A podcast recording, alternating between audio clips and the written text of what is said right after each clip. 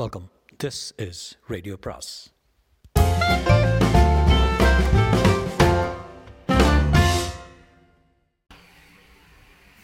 அனைவருக்கும் அன்பு வணக்கம். பாலகுமாரனின் மற்றொரு சிறுகதை என்று சிறுகதையின் பேர் தட்டார பூச்சி. தட்டார பூச்சி பாலகுமார் இது சஸ்பென்ஸ் த்ரில்லர் இல்லை. அது இல்லையே. இது வேணுமே என்று சகலத்துக்கும் ஆளாய் பறக்கிற புலம்பல் கதை இல்லை. தன்னை வருத்தி கொண்டு தன் வேதனையில் தானே மகிழ்ந்து என் கதி எப்படியாச்சு பார் என்கிற நோய் மனத்தவிப்பு இல்லை. மரபு மரபு என்று நாம் சொல்கின்றோமே அதை அம்மா பிள்ளை தம்பி என்று குடும்பம் மொத்தமும் ஒன்றாய் தாண்டி இருக்கிறார்கள் மனித நேயத்திற்காக சட்டத்தை மீறியிருக்கிறார்கள். கருணை காரணமாய் அன்பு மிக கொண்டு யோசனையுடன் ஒரு அக்னி கோட்டையை கடந்திருக்கிறார்கள். நான் விடைபெறும்போது அந்த வயதான அம்மா சொன்னார் தலைக்கு மேலே மனுஷாளுக்கு கூற வேண்டும் தான் பாதுகாப்பு தான் இல்லைன்னு சொல்லலை. ஆனால் வீட்டு உள்ளே புழுங்குச்சுன்னா வேர்த்து வேர்த்து ஊதுச்சுன்னா வாசல் தாண்டி வெளியே வந்து படுத்துக்கிறது இல்லையா? அது போல தான் வீடு தப்புன்னு இடிச்சிடுதில்ல வெளியே படுக்கிறது பாவம்னு சொல்லலை. ஒரு சௌகரியத்துக்கு தானே செய்கிறோம் காற்று வேணும் தம்பி மனுஷாளுக்கு. ரொம்ப நேரம் என் செவிப்பறையில் ரீங்கரித்து கொண்டிருந்தது. இது எழுதுகிற நேரம் வரை கதை விடைத்து புத்தியை குடைந்து கொண்டிருந்தது இது. எழுதி முடிந்ததும் ஆமா எப்பேற்பட்ட விடுதலை. இப்படிக்கு பாலகுமாரன். சரவணன். பிரசிடென்சி காலேஜ் வாசலில் காத்திருந்தான். அவன் ஆட்டோவிலிருந்து இறங்கி மூன்று நிமிடம்தான் ஆகியிருந்தது இறங்கி சுற்றுமுற்றும் பார்த்துவிட்டு மர நிழலில் ஒண்டிக் கொண்டான். நிற்பது தெரியாமல் போய்விடப் போகிறது என்று யோசித்தபடி மறுபடி வெயிலுக்கு வந்தான். மூன்று மணி வெயில் சுளீர் என்று தாக்கியது. எதிர்ப்பக்கம் கடற்கரை மணலை ஒட்டி ஏதோ ஷூட்டிங் ஏற்பாடுகள் நடந்து கொண்டிருந்தன. போய் வேடிக்கை பார்க்கலாமா? வேண்டாம். வந்து விடுவாள். பள்ளியிலிருந்து இறங்கும் முன்பே பன்னீர் மரத்தடியில் ஆளை தேடுவாள். காணவில்லை எனில் சட்டென்று முகம் சுருக்குவாள். இறங்குவதற்குள் கவலைப்படுவாள். பரபரப்பாள் வேண்டாம் வெயிலிலேயே நிற்கலாம். தொலைவில் பஸ் தெரிந்தது. பென்ஸ் வண்டி அவள் வரும் ரூட். அநேகமாய் இதுதான் அவள் வரும் பஸ் தான்.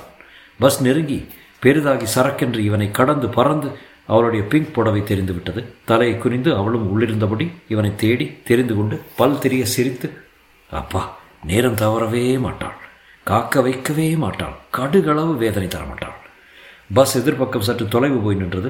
அவள் குதித்து இறங்கி புடவை பறக்க தோல்பை ஊசலாட கண்ணாடி விளிம்பும் காது கம்மலும் வெயிலில் பளிச்சிட அத்தனை பளிச்சையும் தோற்கடிக்கும் வெள்ளை வரிசை பல் சிரிப்புடன் சாலையை கடந்து வேகமாய் நடந்து மூச்சிரிக்க மூச்சிறைக்க நெருங்கி ரொம்ப நேரமாக காத்துட்ருக்கீங்களா சரவணன்? இல்லை வசந்தா இப்போ தான் வந்தேன். வெயில் நிற்கிறீங்களே நிழலில் இருக்கக்கூடாது? பஸ்ஸில் வந்த எனக்கே வேத்து ஊற்றுதே அப்பா வெயில் தான் இப்படி இறக்கி வைக்குதோ? வெயில் இல்லை வசந்தா பதற்றம் தான் எதனா என்ன பதற்றம்? சரியா மூணு மணிக்கு பார்க்கணும் மேங்கிற பதற்றம். கொஞ்ச நேரம் மரத்தடியில் உட்காரேன் புசு புசுன்றிய. வேணாம் இப்போ சரியாயிடுச்சு. போகலாம் பதற்றம் குறையிடட்டுமே பதற்றமெல்லாம் ஒன்றும் இல்லைங்க. அதான் பார்த்துட்டேனே. இப்போ ஓடணும்னா கூட ரெடி. ஓடுவோமா? நடந்தாள் எது வரைக்கும் ஓடுறது? கரை வரைக்கும். மணலில் ஓடலாமா? வரமாட்டிங்களே. பேண்ட்டு கலைஞ்சிடுவீங்க யாரும் பார்த்துருவாங்கன்னு பயம் பயந்தாங்கொல்லி உனக்கு இன்னைக்கு பைத்தியம் தான் பிடிச்சிருக்கு. ஆறு மாதம் முன்னாடியே பிடிச்சிருச்சு. அது என்ன ஆறு மாதம் உங்களை பார்த்து இன்னையோடய ஆறு மாதம் ஆரம்பிச்சிட்டாப்பா இடிக்கிறதுக்கு. நான் இடித்தா தாங்குவீங்களா? முழங்கையை தூக்கினான். இடியான் பார்க்கலாம். சற்றென்று வலம் நகர்ந்து அவன் இடுப்பை இலக்கு வைத்து அவள் தாக்க முற்படுகையில் வளைத்து விலகி கொண்டான். இலக்கு தப்பி அவள் மணலில் பொத்தென்று விழுந்தாள் சரவணன்! என்னப்பா? நடக்க முடியல தூக்கிட்டு போங்களேன். விளையாடுறியா? நம்ம சுற்றி ஷூட்டிங்காக நடத்துகிறாங்க தூக்கிக்கிட்டு கடலை பார்த்து போக எழுந்துரு. உங்களுக்கு இறக்கமே கிடையாது சரவணன். அவன் அவன் லவ் பண்ணுற பெண்ணை தலையில் வச்சு தாங்குறான். மணலில் தள்ளி விட்டு வேடிக்கை பார்க்குறீங்களே? நாங்கள் தேவமார். அப்படியெல்லாம் பொம்பளை தலையில் தாங்க மாட்டோம். தாங்காத? வேற என்ன செய்வீங்களா? நீங்கள் ஏறி உட்காந்துருவீங்களோ ரெண்டு அடி முன்னால் கம்பீரமாக மீசையில் கை போட்டுக்கிட்டு போவோம். பின்னாடி பொம்பளை தலை தூக்காமல் வருவா. அப்படியா? எங்கே நடந்து காட்டுங்க பார்க்கலாம். சரவணன் வட்டமடித்து திரும்பி மணலில் கால் புதைய தலையை உயர்த்தி நடந்தான். பத்தடி நடந்து திரும்பினான். அவள் எதிர்ப்பக்கம் விறுவிறு என்று போய்க் கொண்டிருந்தாள் ஏய் ஏய் வசந்தா வசந்தா! கால் பிடறிபட அவள் பின்னால் ஓடினான். என்னது நல்லா இருக்கா? பொம்பளை பின்னால் ஓடி வர்றீங்களே? உங்கள் ஜாதி ஜனம் பார்த்தா என்ன சொல்லும்? திரும்பாமல் கரை வரைக்கும் போக வேண்டியதானே நீ யாரும்மா? எங்கள் ஜாதி தானே? ஆம்பளைக்கு எதிர்பக்கம் நடக்கிறிய? விட்டுடுவோமா? தலை பின்னலோட காராகாரான்னு இழுத்துட்டு வந்துடுவான் அது அந்த காலம். ஏன் இப்போ என்ன செய்திருவீங்களா? பின்னல கை வைக்கிறதும் குடிச்சிட்டு வந்து பொம்பளை அடிக்கிறதும் ஆடு மாடை நடத்துறதும் அப்படி இருக்கிறவனுக்கு தான் ஆம்பளைங்கிறதும் வசந்தா சட்டென்று நிறுத்தினாள் தலையை குனிந்து கொண்டாள். வசந்தா வசந்தா ஏன் சீரியஸ் ஆகிட்ட நீங்கள் வாட் இஸ் ராங் வசந்தா விளையாட்டுக்கு தானே பேசணும்? விளையாட்டு தாங்க சட்டுன்னு மனசு எங்கேயோ போயிடுச்சு. அம்மா ஞாபகம் வந்துடுச்சு சாரி சரவணன். சி வா. இதுக்கு போய் என்ன சாரி வா கூட வா. நானும் முரட்டுத்தனமாக பேசிட்டேன். இல்லைங்க நீங்கள் பேசுனது விளையாட்டுன்னு நான் நல்லா தெரியும். நான் தான் உழப்பிட்டேன். உட்காரலாமா? படகாண்ட. எதிரே அலைகள் குழந்தையாய் உருண்டு வெள்ளையாய் சிரித்தன. சிலுக் சிலுக்கென்று சப்தம் எழுப்பிய காக்கைகள் சற்று தூரம் கடல் மீது பறந்துவிட்டு திரும்பின. நானும் இந்த மாதிரி நீர் காக்கி தானோ என்னவோ? என்ன வசந்தா? கடலை தாண்டுற மாதிரி பறந்து பத்து கஜம் தாண்டதும் சரக்குன்னு கரையை பார்க்க வந்துடுற புத்தி தானோ என்னவோ? எதை சொல்கிற நம்ம லவ் பண்ணுறத சொல்கிறேன் ஒரே இனம் அப்படி இருந்தும் ஏற்றுக்குவாங்களா மாட்டாங்க சண்டை வரும். பூசல் வரும் ஓன்னு சத்தம் வரும். அலை அலையாக ஆளுகிறோம். இரண்டு காக்கையும் கரையை பார்த்து திரும்பும். மண்ணில் தோண்டி எச்சல் தின்னும். என் மேலே அவ்வளோ அவநம்பிக்கை அவனுக்கு இல்லைங்க என் மேலே அவநம்பிக்கை. எப்படி எதிர்த்து போராட போகிறோன்னு தெரியல. வர வாரம் ஊருக்கு போகிறேன் வசந்தா. அம்மா கிட்ட பேச போகிறேன் போய் பொண்ணு கேளுன்னு உங்கள் வீட்டுக்கு அனுப்ப போகிறேன் நல்லதுங்க. நீங்கள் செய்வீங்க தெரியும். ஏன்டா அந்த பொண்ணுன்னு கேட்டால் என்ன பதில் சொல்வீங்க? எனக்கு பிடிச்ச பொண்ணு பிடிச்ச படித்த பொண்ணு அறிவாளி அறிவுக்கேற்ற அடக்கம் எல்லாம் சொல்லுவேன். என்னோட படிப்பு தான் சரவணம் பெரிய மைனஸ் பாயிண்ட்டு எம்ஏ லிட்ரேச்சர் மீன் அறியுமான்னு கேட்பாங்க. சோறு களையுமான்னு கேட்பாங்க. அறியும்னு சொல்கிறேன் ஆனால் மீன் அறியறது மட்டுமே வாழ்க்கையில் இல்லை சரவணன். சோறு பொங்குறது குழந்தை பெற்றுக்கிறது மட்டுமே குடித்தனம் இல்லை. நம்ம ஜாதி பொண்ணுங்களை படிக்க வைக்கணும். அத்தனை பொண்ணும் காலேஜ் வரணும் உலகம் கற்றுக்கணும் வசந்தா படித்தது அது மாதிரி நீயும் படின்னு சொல்லணும் வேலைக்கு போகணும். ஆம்பளையே கதின்னு இல்லாமல் வீடு பெருக்கத்தான் பிறப்பேன்னு இல்லாமல் எங்கள் அப்பா பட் எங்கள் அம்மா பட்ட கஷ்டம் படாமல் எனக்குள்ளே இப்படி ஆசை இருக்குது சரவணன். எனக்கு பிடிச்சிருக்கு வசந்தா. எது? ஒன்று ஆசை எனக்கு பிடிச்சிருக்கு. அது என்ன நம்ம ஜாதி பொண்களை மட்டும்னு பிரிக்கிற? ஐயோ அங்கிருந்து ஆரம்பிக்கிறேன் அவ்வளோதான் எனக்கு யார் மேலேயும் வெறுப்பு இல்லைங்க. வெரி குட் நான் ரெடி எதுக்கு? கல்யாணத்துக்கு. கல்யாணத்துக்கு பிறகு சமூக சேவைக்கு. தேங்க்யூ சரவணன் ஒரு வேண்டுகோள். என்ன? இந்த சாரி தேங்க்யூ ரெண்டையும் விட்டுனேன் ரொம்ப பிரித்து போடுது நம்ம. தேங்க் சாரி சரவணன் இரண்டையும் கடைசியாக சொல்லி வாயை பற்றி கொண்டு நெடுநேரம் சிரித்தாள். என்றம என்றம தன்னை கைவிலங்குகள் போதும் என்ற உணர்ச்சியுடன் பாடினாள். சரவணன் கைகளை எடுத்து கண்களை ஒற்றிக்கொண்டான். நிச்சயமாக சொல்கிறேன் அண்ணே. இப்படி ஒரு பொண்ணை மனசில் கொண்டாடிட்டு எப்படித்தான் இதை கல்யாணம் செஞ்சுக்கிட்டீங்களோ அப்போ அண்ணே நீங்கள் நிம்மதி இல்லாமல் இருக்கிறதுக்கு காரணம் அண்ணி மட்டும் இல்லை. இந்த பொண்ணு தான் அவங்கள. அதான் அந்த உங்கள் வசந்தா அவங்கள பார்த்தேன். அதேபடியாக தான் இருக்காங்க. கொஞ்சம் முன்னைக்கு முகம் இப்போது வாட்டமாக இருக்குது. ஆஃபீஸர் ஆகிட்டாங்களாமே அண்ணன் சௌக்கியமானு கேட்டாங்க நான் பதிலே சொல்லலை. என்ன நினச்சிட்டு இன்னொரு பொண்ணை கஷ்டப்படுத்துகிற கடத்த போகிறாரு பெண் பாவம் பொல்லாது. அப்படியெல்லாம் யாரையும் கஷ்டப்படுத்த வேண்டாம்னு சொல்லுங்கன்னு மிருதுவாக பேசினாங்க. உங்கள் நிலைமை மொத்தத்தையும் சொல்லிடணும்னு தொண்டை வரைக்கும் வந்துச்சு. சரி உங்களாண்ட பேசிட்டு பின்னாடி சொல்லுவோன்னு சும்மா இருந்துட்டேன். சொல்லுங்கண்ணே. போய் சொல்லிடவா? என் தம்பி ஆண்டான் என்னை விட ஒரு பிடி உயரமாய் வளர்ந்தவன். சென்னையில் லாரி சேசில் கம்பெனியில் ஃபோர்மேன் பெயர் செல்வராஜன் இன்ஜினியரிங் டிப்ளமாக்காரன் துடுக்கும் திமிரும் வெள்ளை குணமும் உடையவன் என் மீது கீறல் பட்டாலும் வெகுண்டு எழுபவன் என்னுடைய இந்த ஐந்து வருட வேதனையை தாழாமல் சதா அரற்றுகிறவன் சொல்லுங்க அண்ணே போய் வசந்தகிட்ட சொல்லட்டவா சொல்லி இரண்டாதாரமா கேட்குறது எழுந்து போடா. அண்ணே! எரியற பொண்ணில் நீ வேற கத்தி பாய்ச்சாத எழுந்து போடா. அண்ணே! சகலத்தையும் சொல்லி சந்தோஷமாக இல்லைன்னு சொல்லி எங்கள் அண்ணன் வாழவே இல்லைன்னு சொல்லி தவறு நடந்து போச்சுன்னு சொல்லி மன்னிப்பு கேட்டு மறுபடியும் அவங்கள சம்மதிக்க வச்சு தம்பி எழுந்து போடா. அண்ணே என்னால் முடியும்ண்ணே உன்னால் முடியாது. முடியாது முடியாது. நல்லது. எனக்கு ஒரு நாள் முடியாமல் போயிடும்ண்ணே என்னதுடா?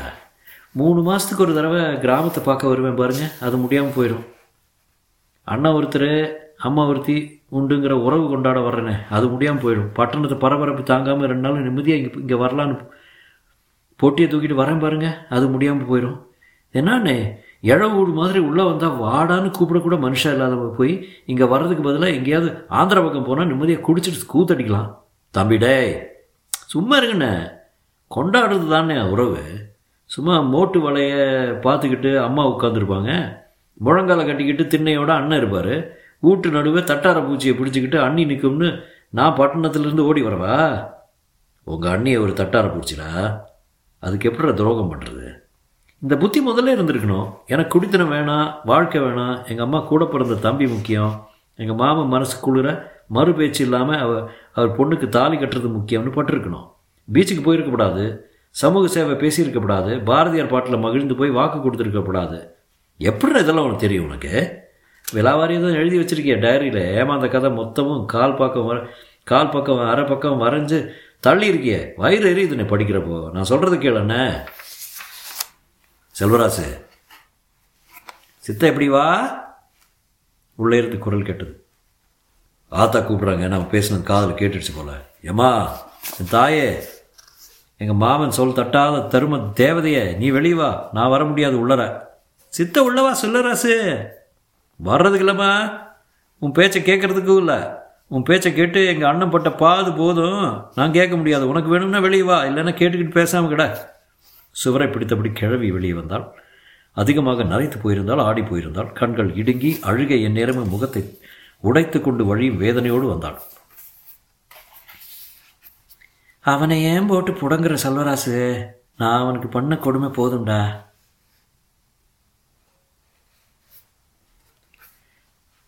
பாலாரா தாண்ட போயிடுச்சு. அகலக்கரையும் ஐம்பது மைல் நீளமும் அடித்து புரண்டு ஜலம் போகும்னு பார்த்தேன். பாலாரா போச்சு. கையகல தண்ணி கூட இல்லாமல் போச்சு. அதுக்கு தான் சொல்கிறேன் திரும்பி விடுன்னு. ஊர் ஒத்துக்குமா? ஏன் ஒத்துக்காது? சட்டப்படி தப்பாச்சு செல்வராசு. குப்பை சட்டம் ஆள் உழந்து உடஞ்சிருவாங்கன்னு பயப்படுறேன். சட்டம் காட்டி பேசுறிய. இப்படியே பேசி பேசி தான் எங்கள் அண்ணாத்தைய ஒரு வழி பண்ணிட்டேன்.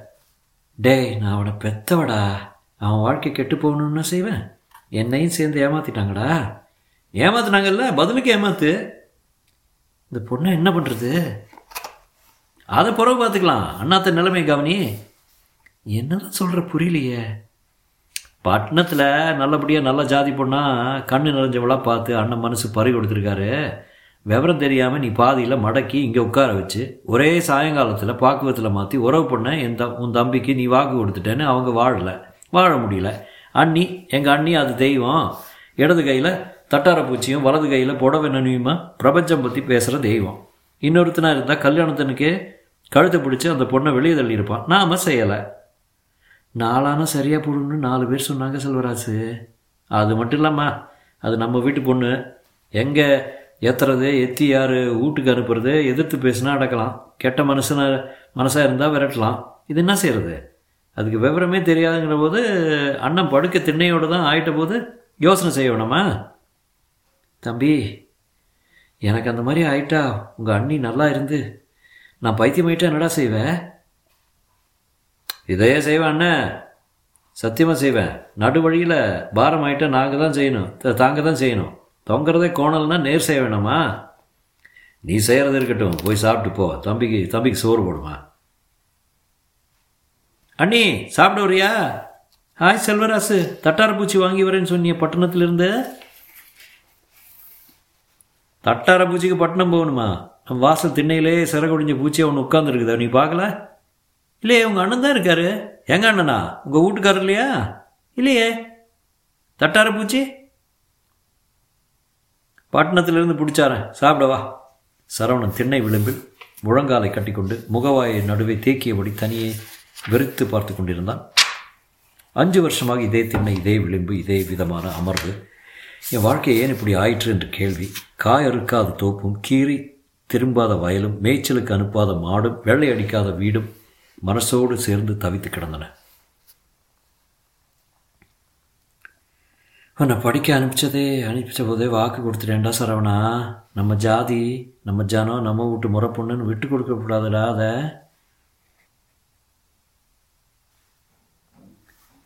சித்தாடையும் சிரிப்புமா பொண்ணுக்கு ஒரு குறையும் இல்லை? அம்மா கெட்டது சொல்லுமா?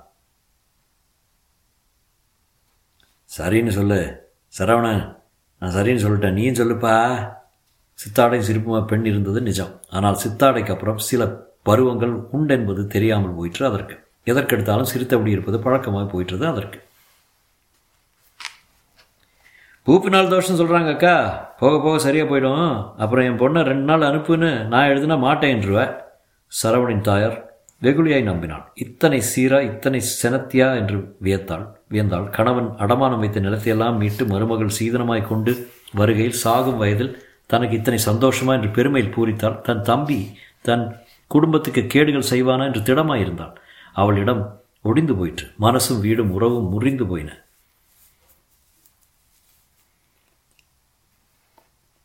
பாகித்தம செய்த புண்ணியம் பாத்திரமும் பண்டமும் அருக்கஞ்சட்டியும் அண்டாவும் தவளையும் உருளியும் பொட்டி நிறைய பட்டும் கல்லுக்கல்லா நகையும் சீரும் சனத்தியமாக மரும வந்திருக்குதே. நூலில் கட்டின நூறு தட்டார பூச்சி அந்த சீரு மா மறந்துட்டியாடி? ஆற்றங்கரை முழுக்க சொல்லி சொல்லி சிரித்தார்கள். ஆளாளுக்கு பேசி அவமானத்தை சேராய் அப்பினார்கள். இனிய சரவணன் உங்கள் கடிதங்கள் கிடைத்தன. ரெண்டு நாள் பீச்சு கரையில் உட்கார்ந்து ரொம்ப நேரம் அழுதேன்.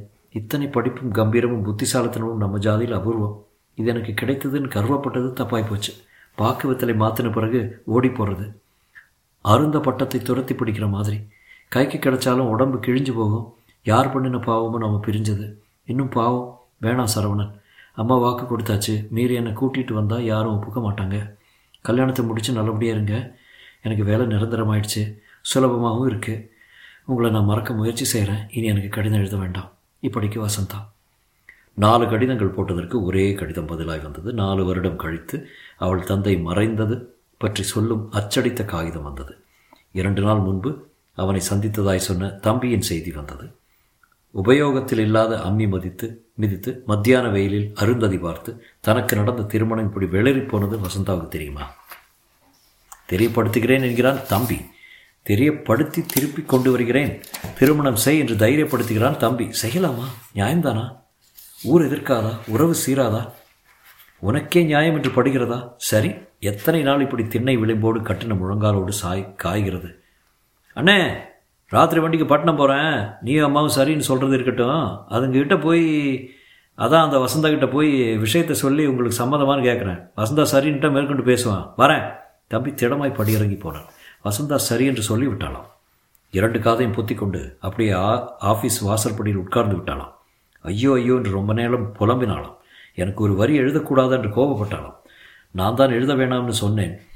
பாவி நான் சொன்னால் உங்கள் அண்ண அன்னத்தை மீறாது என்றானாம். துருவி துருவி அவனை பற்றி கேள்வி கேட்டாலாம் வைத்தியம் பார்த்துமா இப்படி என்று அதிசயப்பட்டாலாம் அத்தை கிட்ட கேள் தம்பி நான் கட்டிக்காமையே அவர் கூட இருக்கேன் என்று சொன்னாலாம் மறுவாரமே தம்பி மீண்டும் வந்து சொன்னான் அம்மா இரவெல்லாம் பாடி புலம்பினான் முள்ளு முனையில் மூணு குளம் வெட்டினேன் ரெண்டு குளம் பாழு ஒன்றில் தண்ணியே இல்லை. வெளியே படித்து கொண்டிருந்த தம்பி அம்மாவை பார்த்து சீறினான் தண்ணி இல்லாத குளம் அப்படியே இருக்கட்டும் பாழான ரெண்டையும் சரி பண்ணு என்று கோவப்பட்டான். அம்மாவுக்கு சரி என்று சொல்லிவிட்டாள். அம்மாவும் சரி என்று சொல்லிவிட்டாள். நானே இன்னொன்று தேட நினச்சேன் இன்னொன்று தேட நினச்சேன். பருத்தியே துணியாக காய்க்குதுன்னா உடுத்துக்கிடா என்று சொல்லிட்டாள். ஊரை விட்டு நாற்பது மைல் தள்ளி சின்ன கோயிலில் மாலை மாற்றி தாலி கட்டி நாலு நெருங்கின நண்பர்களும் இரண்டு மூன்று உறவுக்காரமாய் சேர்ந்து முடித்து விடலாம் என்று நினைத்து தனித்தனியே ஏறி ரகசியமாய் ஒன்று கூடி புதுசு உடுத்தி நிற்கையில் தாய்மாமன் போலீஸோடு வருகிறார் என்ற செய்தி கிடைக்க அந்த சின்ன கும்பல் பயத்தில் உறைந்தது. சட்டப்படி குற்றம் மரபுப்படி தவறு. குறைந்தபட்சம் ஏழு வருடம். நஷ்ட ஈடு வேறு கேட்க முடியும். அவமானம் கழிவிறக்கம் சரியென்று பெரிய மனதுடன் வந்து பெண்ணுக்கு தீராத சோகம். கடவுளை கடவுளை என் வாழ்க்கை ஏன் இப்படி ஆயிடுச்சு? எந்த ஜென்மத்தில் யாரை பிரித்தேன் எவர் கூட்ட கலைச்சேன்? சரவணன் அலைந்தான். அண்ணே சரவணண்ணே கொஞ்சம் பொறுங்கண்ணே. எழுந்துருங்க முதல்ல. பைத்தியத்தை உங்கள் தலையில் கட்டிட்டு ஆட்டம் வேற காட்டுறேண்ணா நீங்கள் சும்மா இருங்கண்ணே. நான் வேலை காட்டுறேன் மாமனுக்கு. தம்பி தென்னையோடு உட்காந்தவனை ஜெயிலுக்கு வேற அனுப்ப. இத்தனை காரியமாடா. அர்ச்சி யார் என்ன ஜெயிலுக்கு போகிறது நான் பார்த்துக்கிறேன் அதையும். என்று கழுத்தில் இருந்த மாலையை தான் போட்டுக்கொண்டு பட்டை விபூதியும் குங்குமமும் அவசரமாய் தரித்து கொஞ்சம் பொறுத்துக்கங்கண்ணே என்று மடமடவென்று வசந்தாவிற்கு அருகில் போய் அமர்ந்து கொண்டான். போலீஸ் நுழைந்தது. மாமனும் மாமன் கூலிப்படையும் கும்பலாய் உள்ளே தொடர்ந்தனர். யாருங்க சரவண? நான் தான் இன்ஸ்பெக்டர். வாங்க சந்தனம் எடுத்துங்க இருக்கட்டும் வசந்தா யாரு? மணமகள். பக்கத்தில் யார்? மணமகன் என் தம்பி செல்வராசன். யார் யார் கல்யாணம்? மணமகனுக்கும் மணமகளுக்கும் கல்யாணம். உங்களுக்கு இல்லையா மிஸ்டர் சரவணன்? இல்லை இன்ஸ்பெக்டர். பொய்யே பொய்யே ஏமாத்திரான் பொய்யே மாமன் கூச்சலிட்டார் இல்லைங்க மாமனாரே எங்களுக்கு பொய் சொல்ல தெரியாது. பைத்தியத்தை பொண்ணுன்னு சொல்லி ஏமாற்ற தெரியாது. பூப்பு தோஷம் போக போக சரியான வெகுளியான தமக்கைக்கு வேடிக்கை காட்ட தெரியாது. போலீஸை கூட்டி வந்து என் தம்பி கல்யாணத்தில் கலாட்டாவை பண்ணுற நாங்கள் நல்லா வாழறது பிடிக்கலையா?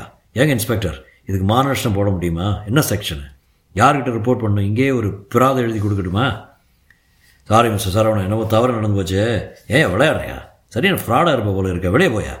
பத்து நிமிஷத்துக்கு பிறகு போலீஸையும் காணும் மாமனையும் காணும். ஆள் அனுப்பிச்சு பார்த்துட்டாங்கண்ணே மாமன் பஸ் ஏறி ஊர் தாண்டி போயிடுச்சண்ணே இந்தாங்க மாலை இந்தாங்க தாலி. நீங்கள் போய் உட்காருங்க. கெட்டி மேளம் கெட்டி மேளம். அம்மா அட்சதை போடுங்க. எல்லாரும் அட்சதை போடுங்க. ஆனந்தவாசியா? ஆனந்தவாசி. உறக்கவாசி? மனங்குளிர வாசி திருப்பி திருப்பி வாசி? தாலி கட்டி கொண்ட வசந்தா தோளில் குலுங்கி அழுதான் அஞ்சு வருஷம் காத்திருந்தது வீண் போகலீங்க என்று விசும்பினாள் ஊரை சீர்திருத்த பண்ணேன்னு போறேடி. உனக்கு தெரிஞ்ச ஆம்பளை உடஞ்சி போயிருக்கான். அவன் மனதை சீர் பண்ண தெரியமுண்டான்னு கேட்க வச்சுருக்கீங்க. உங்கள் தம்பியை நமஸ்காரம் பண்ண போகிறீங்க அண்ணே அண்ணே வேணாம் வேணாம். எனக்கு நீங்கள் பண்ண வேணாம். அண்ணே அண்ணியோடு சேர்ந்தாப்புல நில்லுங்க. நான் நமஸ்காரம் செய்கிறேன் பன்னெண்டு நிமிஷம் அன்னைக்கு பக்கத்தில் புருஷனாக உட்காந்தா தப்புக்கு நமஸ்காரம் பண்ணுறேன் தயவு செய்து மன்னிச்சிருங்க அண்ணி. பன்னெண்டு நிமிஷம் பாவத்தை மன்னிச்சிருங்க. சொல்லுங்க அண்ணி. சில்வராசு. அண்ணே நான் பண்ணது சட்டப்படி குத்தம் மரபுபடி தவறு. ஆனால் யாருன்னு வருத்தம் இல்லைங்க அண்ணே. யாரையும் நோக்கடிக்கலண்ணே யார் வாழ்க்கையும் வீணடிக்கலண்ணே செல்வராசு உனக்கு எப்படா தம்பி நான் நன்றி சொல்கிறது ஒன்றே ஒன்று செய்யுங்கண்ணே கடைசி வரைக்கும் மூத்த அண்ணியை நீங்களோ வசந்தாவோ அலட்சியம் பண்ணாமல் இருக்கணும். அது தட்டார பூச்சிண்ணே சிறகு முறியாமல் வீட்டிலேயே சுற்றிக்கிட்டு இருக்கட்டும் கை அடித்து கொடுக்கட்டும். ரெண்டு பேரும் அதை நோக்கடிக்க மாட்டேன்னு சொல்லணும். ஏ செல்வராசு பட்டணத்தில் தட்டார பூச்சி கொண்டாரேன்னு ஏன் ஆ கொண்டு வந்திருக்கேனே. எங்கே?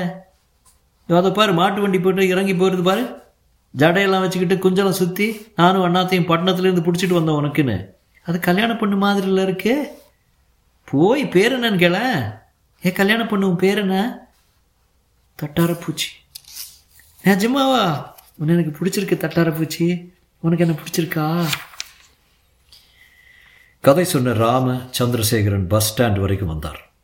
சென்னை வருகையில் அவசியம் சந்திக்கிறேன் என்று விடைபெற்றார். பஸ் வயல்களுடைய சீரலுடன் பறந்தது. கிராமம் கிராமமாய் நின்று ஆட்களை இறக்கி ஏற்றி நகர்கிறது. அது மழைக்காலம் தட்டார பூச்சிகள் நிறைய பறந்தன. நீர்க்கரைகளில் நூற்றுக்கணக்கில் திரிந்தன. விடியல் உஷ்ணத்தில் பிறந்த இந்த பூச்சிகள் வெயில் உச்சிக்கு வந்ததும் காணாமற் போகும். மிஞ்சி போனால் ஆறு ஏழு மணிக்கு நேரமே வாழும்.